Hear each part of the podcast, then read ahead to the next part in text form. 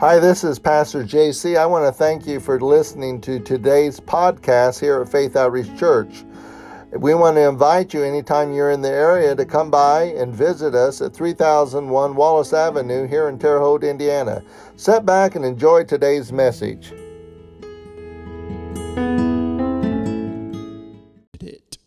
So, what that tells me, uh, and we're not there yet, but, but we'll get there to this scripture, but we're not there yet.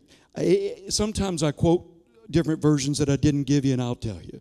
But anyhow, so once again, if God has set the members of the body in the church, if He's placed them where He wanted them, then where I go to church and where you go to church is not necessarily a matter of personal preference as much as it is a matter of divine appointment. Now, there are several reasons for that. And like I said, this is just a prelude to our evening, but it's important. Every sheep needs a shepherd and a sheepfold. And so, God will place each one of us as a believer in a local church under the care of a pastor where we can be fed the Word of God, we can grow up spiritually, we can be protected and nurtured as a young believer, we can be encouraged and preserved as a mature believer and where we can receive the necessary revelation, impartation, spiritual equipment, if you will, to keep us from the snares of the enemy along our journey and to put us on the right road to fulfilling our destiny in whether that be ministry, life, business, whatever the case may be. Are you with me? So, we say that the local church is where we find our significance as a Christian. It's where our individual purposes are discovered within the context of the corporate purpose. Uh, none of us were created to be an entity unto ourselves. As a Christian, our lives, our purposes, our destinies are interconnected in Christ. And so, my life as a Christian and your life as a Christian will never find its true significance until I discover how I relate to the body of Christ as a whole. And that discovery primarily takes place within the context of the local church. And the local church, of course, is where we develop relationships with other believers. How many of you know we need each other? It's where we stand by each other. We encourage one another. When one falls, we lift them up. Man, when I grew up, the local church was the, the hub of the community. Everybody rallied around one another. That's why the scripture uh, that is up here now in Hebrews 10 and 25, notice the Bible says, not forsaking the assembling of ourselves together, as the manner of some is, but exhorting one another, and so much the more as you see the day approaching. One translation, and I didn't give this to you, Sharon, one translation says, Let's not give up meeting together. I don't know if you've seen this joke on social media. It is a joke, but it's still kind of interesting and funny. But Mr. Jones passed away. And so uh, he goes up into heaven at the pearly gates. Peter meets him there. And Peter's looking for his name on the roll uh, Mr. Jones. Oh, there you are, Mr. Jones. Now, Mr. Jones, I see uh, that you are born again. I do also see you didn't actually attend church. Uh, so you, you, you, but you did watch it online. You did watch it on television. So you don't actually get to go into heaven, but you may watch it online. now we know that's a joke, but still, it's good to be together, isn't it? You know, I would never be where I am in my life personally if it were not for my constant and continual relationship with the local church throughout my life. I was born and raised Southern Baptist, man, we were in the church. I was I started serving in the church when I was 16 years old. I was trained in the local church. Uh, I, I, met my wife in the local church. Our ministry was launched from the local church, and a large emphasis of our ministry today is still to the local church. Everybody say, Thank God for the local church. So I'm simply saying to tonight that once, uh, once again, where we go to church is not necessarily a matter of personal preference as much as it is divine appointment and placement. I said to you there's several reasons. First of all, God knows what each one of us are going to need personally to develop, to grow, to navigate this path of life uh, that we've been given. And He knows where to send us to receive the revelation, the truth, the impartations. But He also knows where to send, send us to forge relationships that will be very instrumental and beneficial, not only in our lives personally, but the lives of our family, and also for kingdom purposes. Because there are not only personal destinies, but there are corporate ones. And so relationships are vital. And God sends us to places where these divine connections and relationships can be formulated for our, our blessing and our good and for the good of the kingdom of God. I love Exodus 31. 1 through 6. I'm sure you've read it. I think we may have rehearsed it before. Verse 11. But notice this God gave Moses a commission. Moses, build me a tabernacle. All right? And now watch what he said. The Lord spake to Moses, saying, See, I've called by name Bezalel, the son of Uri, the son of Hur, of the tribe of Judah, and I have filled him with the Spirit of God in wisdom and in understanding and in knowledge and in all workmanship to design artistic works to work in gold and in silver and in bronze, in cutting jewels for setting and carving wood, and to work in all manner of workmanship. And I indeed have appointed with him a Aholiab, the son of Ahisamach, of the tribe of Dan, and I have I have put wisdom in the hearts of all the gifted artisans, that they may make all that I have commanded you. Verse 11, and the anointing oil, and the sweet incense for the holy place. According to all that I have commanded you, shall they do. Isn't that interesting? Moses, build me a tabernacle. Yes, sir. But I'm going to surround you with the individuals who are gifted and graced with the abilities and the resources and the enablements of my spirit to make sure that that commission comes into fruition. So when God calls a pastor to a city with a vision, guess what? He simultaneously calls a people if they're listening once again with the gifts, graces, and abilities uh, to bring that vision into fruition.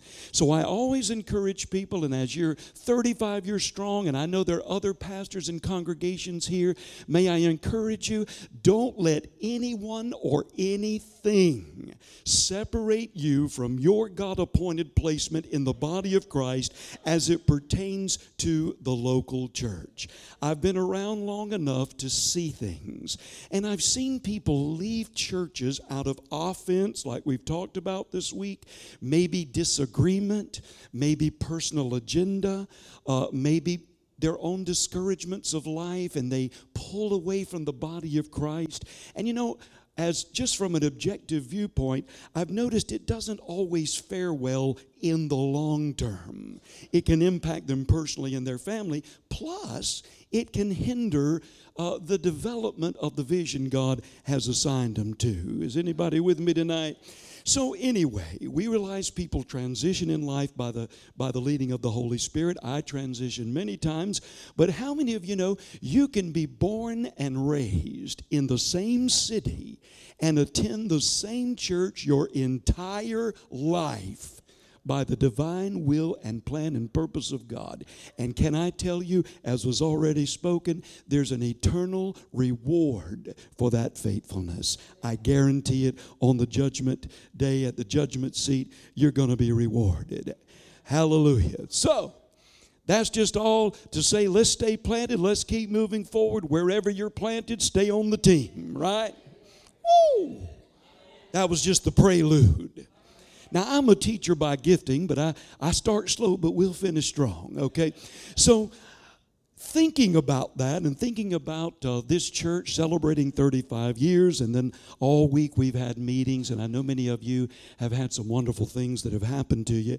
It just seemed good to me that we should end tonight with what I would call a celebration service.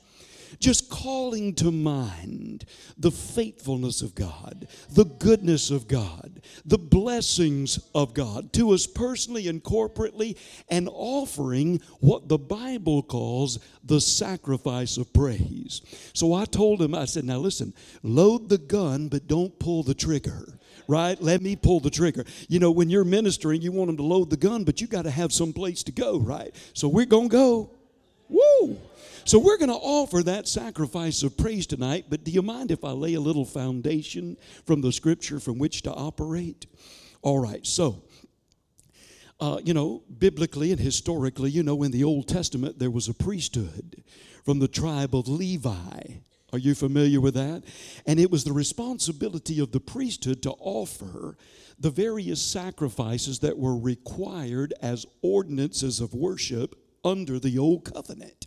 They had daily sacrifices, weekly sacrifices, annual sacrifices, wave offerings, grain offerings, offerings given for a person when their health was restored. I mean, you name it, they had it.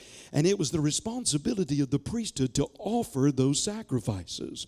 Well, how many of you know, and uh, Reverend Philip read this verse, that in the New Testament dispensation, the institution of the priesthood still exists. Does everybody realize that? How do we know? Because the Bible tells us so. 1 Peter chapter 2, notice verse 9. You are a chosen generation, a royal priesthood, a holy nation, a his own special people. So when someone says, "Well, aren't you special?" You say, "Yes, I am." Yes, I am. His own special people. that you may proclaim the praises of him who has called you out of darkness into his marvelous light. So, in this New Testament dispensation, you and I, as the sons and the daughters of God, constitute the New Testament uh, priesthood. And it is the responsibility of the priesthood to offer the sacrifices required.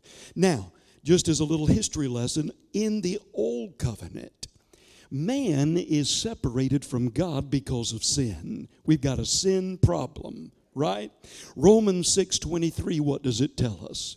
It says the wages or the payment or the compensation necessary for sin is death.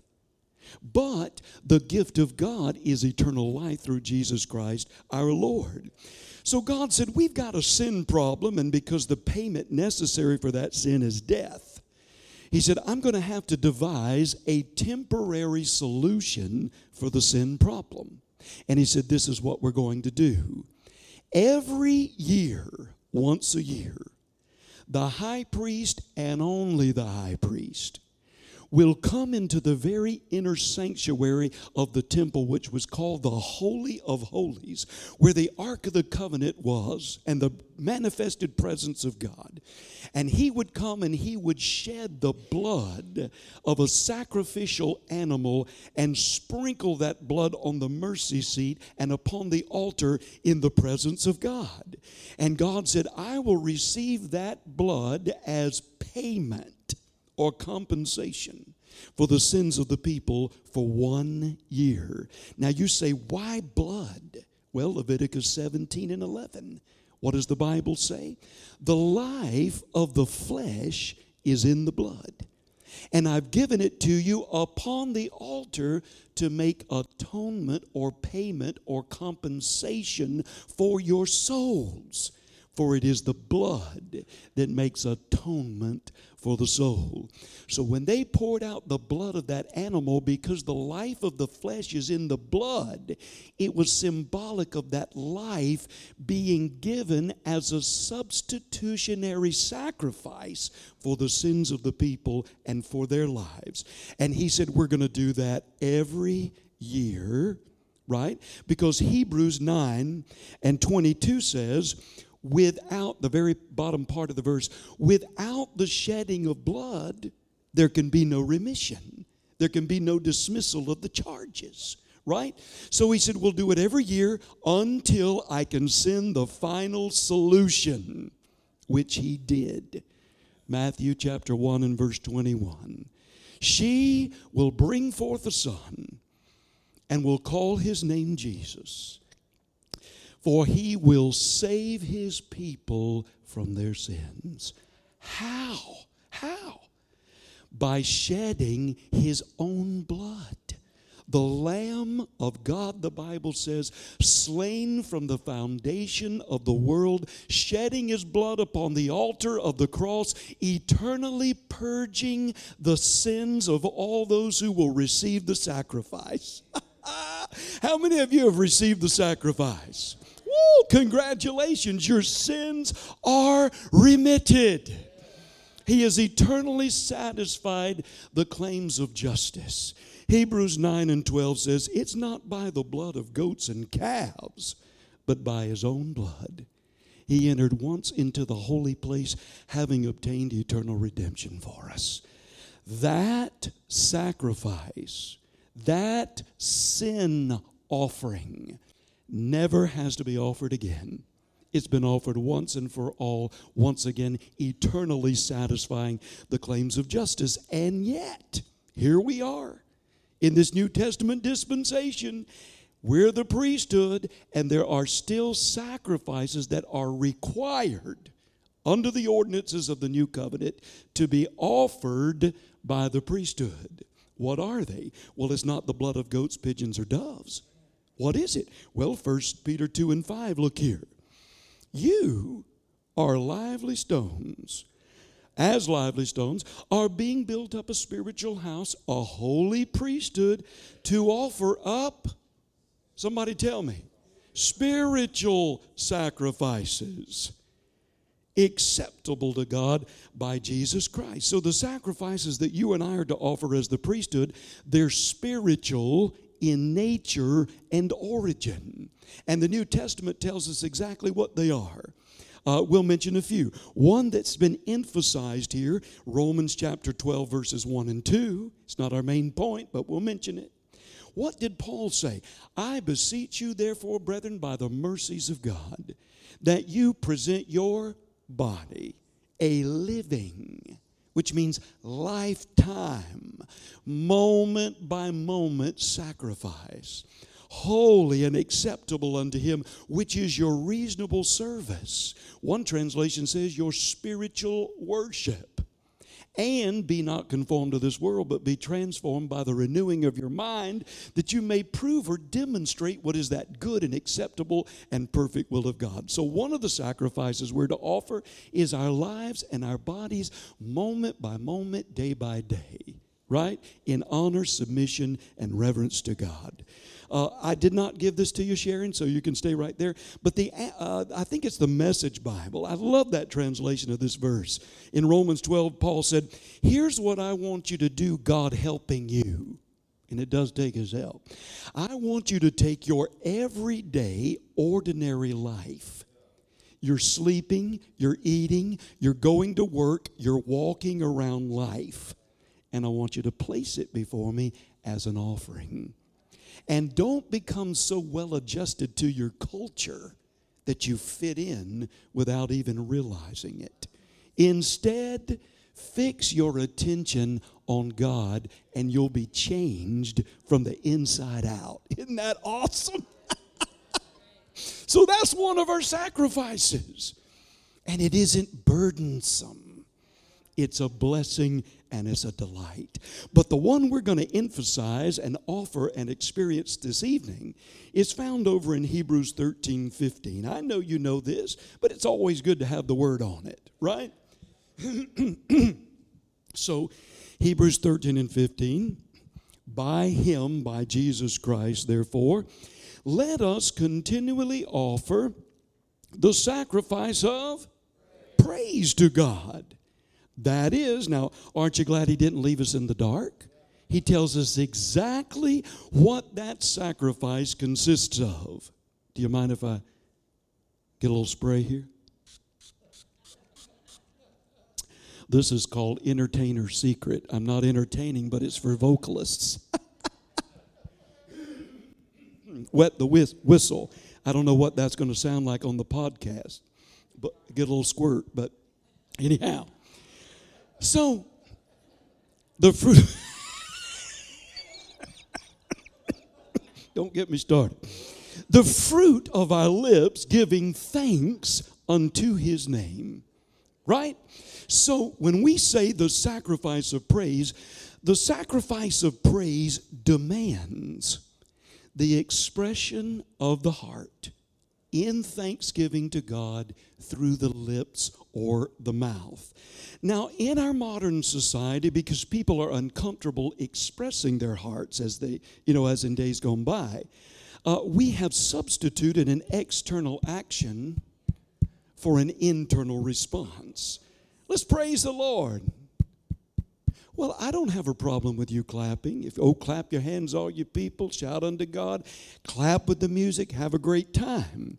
But when someone says, "Let's praise the Lord," that's when the hands go up, the mouth goes open, and the heart begins to tell him how thankful we are. Right? Is there a connection? Look at Psalm 34 and verse 1. I will bless the Lord at all times. His praise shall continually be where? In my mouth. In my mouth. Here's another one Psalm 71 and verse 8.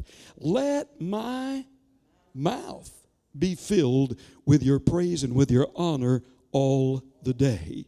So, you know, I taught in Bible school at Rhema. One of the courses I taught was uh, uh, Heart of the Worshiper.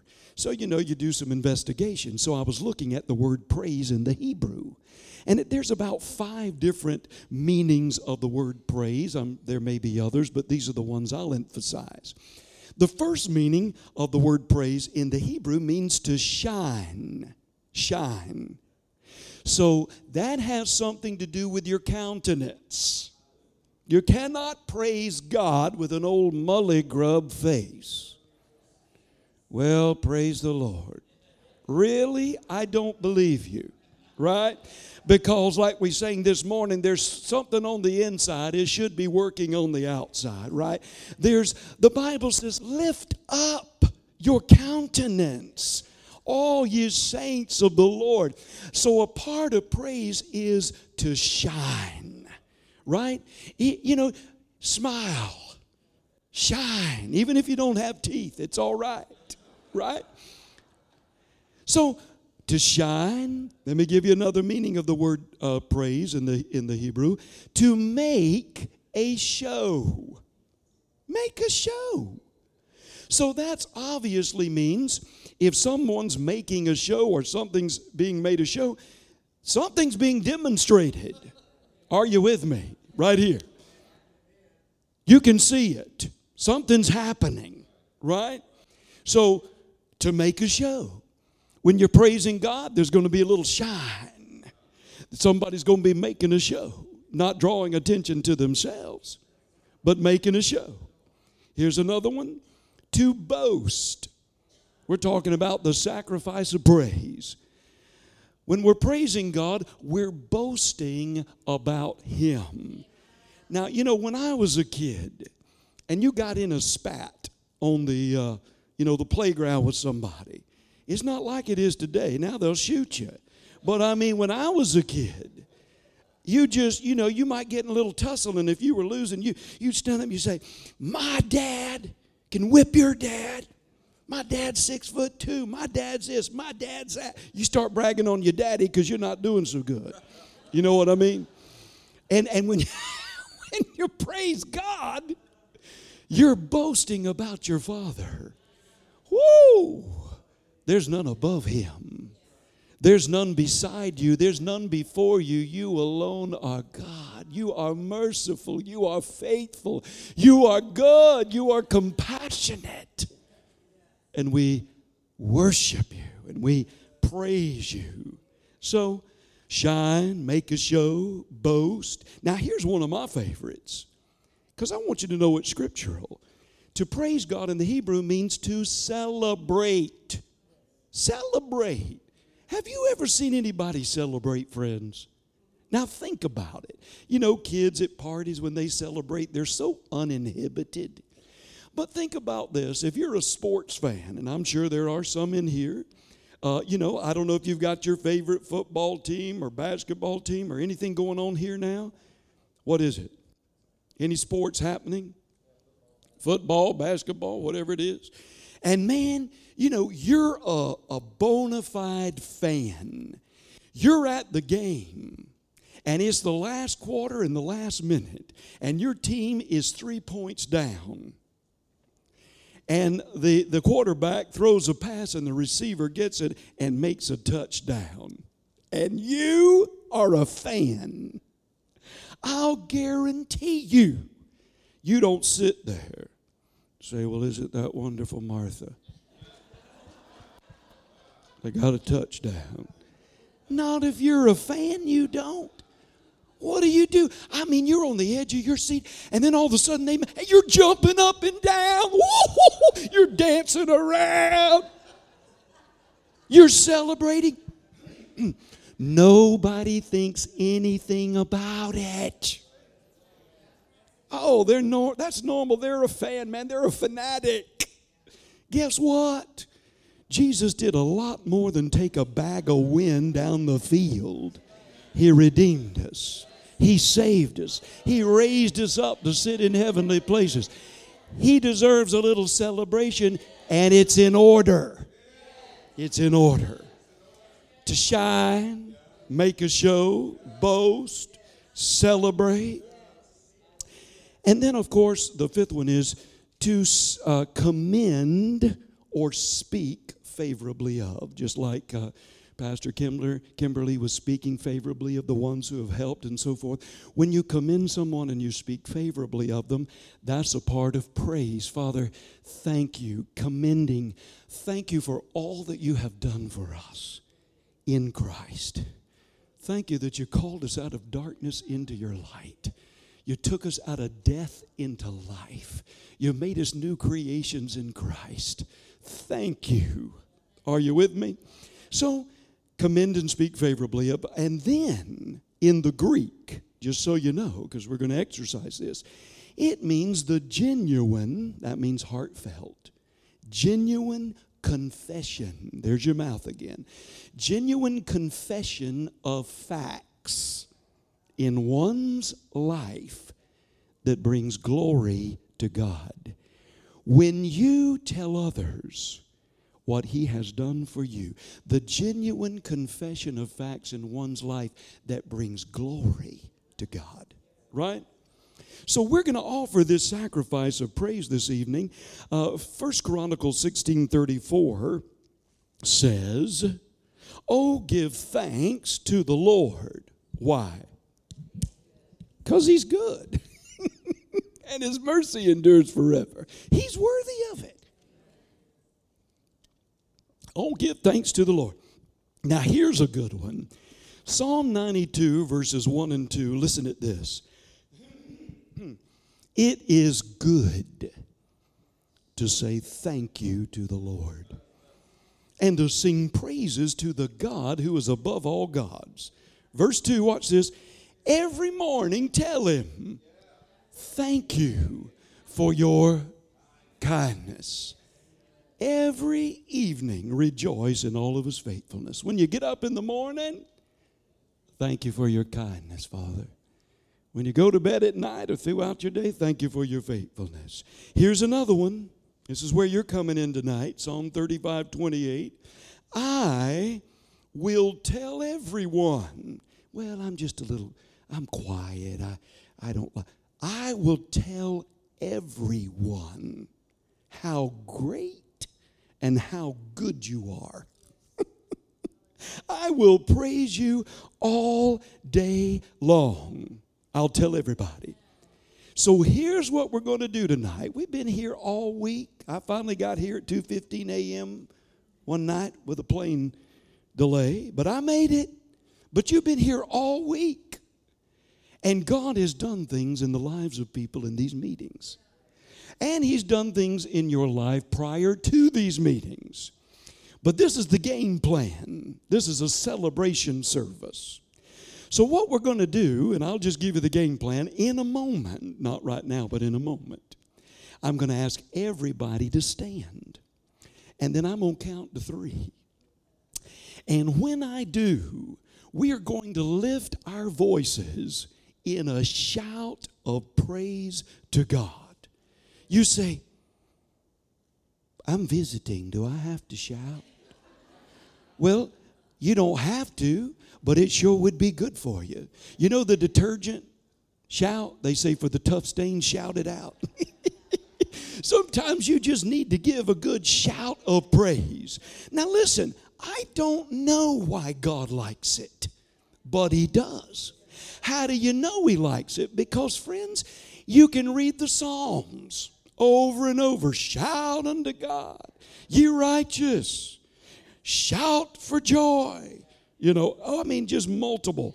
And then if you read the Old Testament battle plans, I mean, God would give these plans.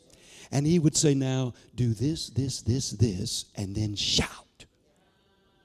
So He likes it.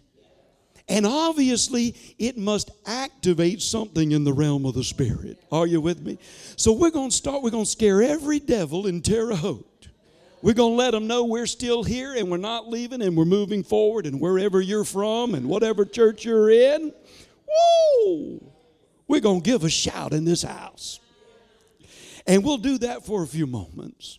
And then I'm going to ask different ones of you as members of the priesthood to come up here and give a personal sacrifice of praise. And what I mean by that is, I want you to come tell us something God has done for you in your life. If He has delivered you from drugs, alcohol, fear, depression, anxiety, if He restored a relationship or gave you grace when one was dissolved to walk uh, through that, or helped you with your job, or, or blessed you financially, or helped you pay your bills, or whatever He may have done, I want you to come tell us. Are you with me? Now, I'll say this as nice as I can. This is not your latest revelation from the scripture, right? It's not a mini sermon. This is a sacrifice of praise. Everybody with me? I'm going to hold the microphone so I can make sure it's close to your mouth, right? And and then what we want in these sacrifices of praise, we want headlines. Everybody say headlines. You know, when you're reading the paper and you got a magazine, you got headlines and fine print. No fine print because we don't have time. We want headlines. We want to keep the flow going. So if you're a person that's given to great detail, and that's not indicative of gender, it's personality type. There are men who are of great detail. But if you are a person given to great detail, I want you to begin to think right now how you can consolidate because we want to hear what was the situation, briefly, what God did, and the victory He gave you. Are you with me? Can you do that? You say, Well, I've never testified before. That's all right. There's always a first time for everything. And there's something about telling it. Did you notice the scripture? I will tell everyone how good and great you've been. Not only is it personally liberating, and not only does it bring glory to God, but it encourages the faith of other people who may be dealing with the very same thing, and God got you out of it. So, has anybody in this room ever been healed? I mean, really healed. Look at all those hands. I know God has done amazing things. So don't make me come get you because I saw your hands right? So you just come on. And what you're going to do is you're going to line up on this side, line up on that side. I'll, I'll call one at a time, and you come stand here and you tell us, all right? And then, after we take some of those praise reports or sacrifices of praise, we're going to give one final shout of praise. Now, see, this is with, with purpose. The first one is thanking God for all He has done right? And as Pastor Kimberly was mentioned, Pastor Mark's teaching on praise, there is what we call the last shout of praise is going to be a praise of or an anticipatory praise, a praise of expectation. Is that valid scripturally? Absolutely. Sometimes you're standing, you're believing for something, you've prayed your prayer, you've done all you know to do, but it hasn't yet manifested. Uh, as they say, there's nothing left to do but to praise God. Because there is that praise of anticipation. A question for you When did they shout with the walls of Jericho? Was it before the walls fell or after? Before right? When did they shout with Gideon and the Midianites? Before or after they, the battle was won? Before. Israel and the Philistines. Over and over, you will see that anticipation, that shout of praise, because you know what's on the way. God's heard my prayer and the answer's on the way. So we're going to give that final shout of praise. Here's a scripture for you. You've read it many times Acts 16 25 and 26. You remember the story at midnight? Paul and Silas prayed and sang praises in a very quiet, reverent voice because they didn't want to disturb the other prisoners. Is that what it said? No, all the prisoners heard him. So it was obviously a little rambunctious, right? They didn't care. and suddenly, whoo, an earthquake. So that the foundations of the prison were shaken. And watch this immediately, Paul and Silas's doors were open. Is that what it says? It says all the doors were open everyone's bands were loosed. What that means is everybody in the vicinity got the impact of their praise. You can be in here tonight, and as we lift our voice, not in just commotion, but praise, where our heart is truly uh, hooked up with what we're doing, then the presence of God comes in.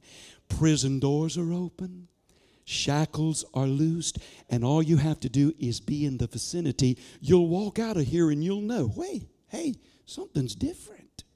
When they say there's power in praise, friends, there is power in praise. I had a woman write our ministry 10 years later uh, than the event happened. She said, Actually, I, I, I don't know if she was in school or in a meeting, may have been in school. Uh, but she said, Mr. Blackwelder, uh, I was in one of your services, wherever that may have been. And she said, everybody in the room, were, we, they were praising God, they were shouting. She said, I wasn't raised in that atmosphere. I, I, I, I had my hair real nice and my high heels on, and people were running. And she said, I, I had this sense that I should take off running. And she said, but, but, you know, I just wasn't raised like that. And like I said, I had my nice, I was looking fine. And so I just didn't run. And it died down. And, and then you came up and said, you know, someone, God wanted to work a miracle in someone's life, and you missed your opportunity because there's power in praise. And I, she said, You said, let's all just begin to praise God again. And she said, When they did, that same sense came on me. Well, you know, the hand of the Lord came upon Elijah and he outran the chariots all the, back, all the way back to Jezreel. That's real. She said, all of a sudden, that same sense, and she said, I suppose the Holy Spirit came upon me. And she said, I kicked off my shoes and I took off running around that auditorium. And she said, Mr. Blackwelder, you don't understand the miracle that that was. When I got around the front, it's as though something came over me. And she said, I took another lap and I knew that I knew that I knew I was healed. She said, I had chronic asthma all my life. Chronic. And she said, There's no way I could have run around that building. But she said, I've waited 10 years to write you. It's been 10 years and I've never had another episode of asthma. Glory to God. So there's power in praise. All right?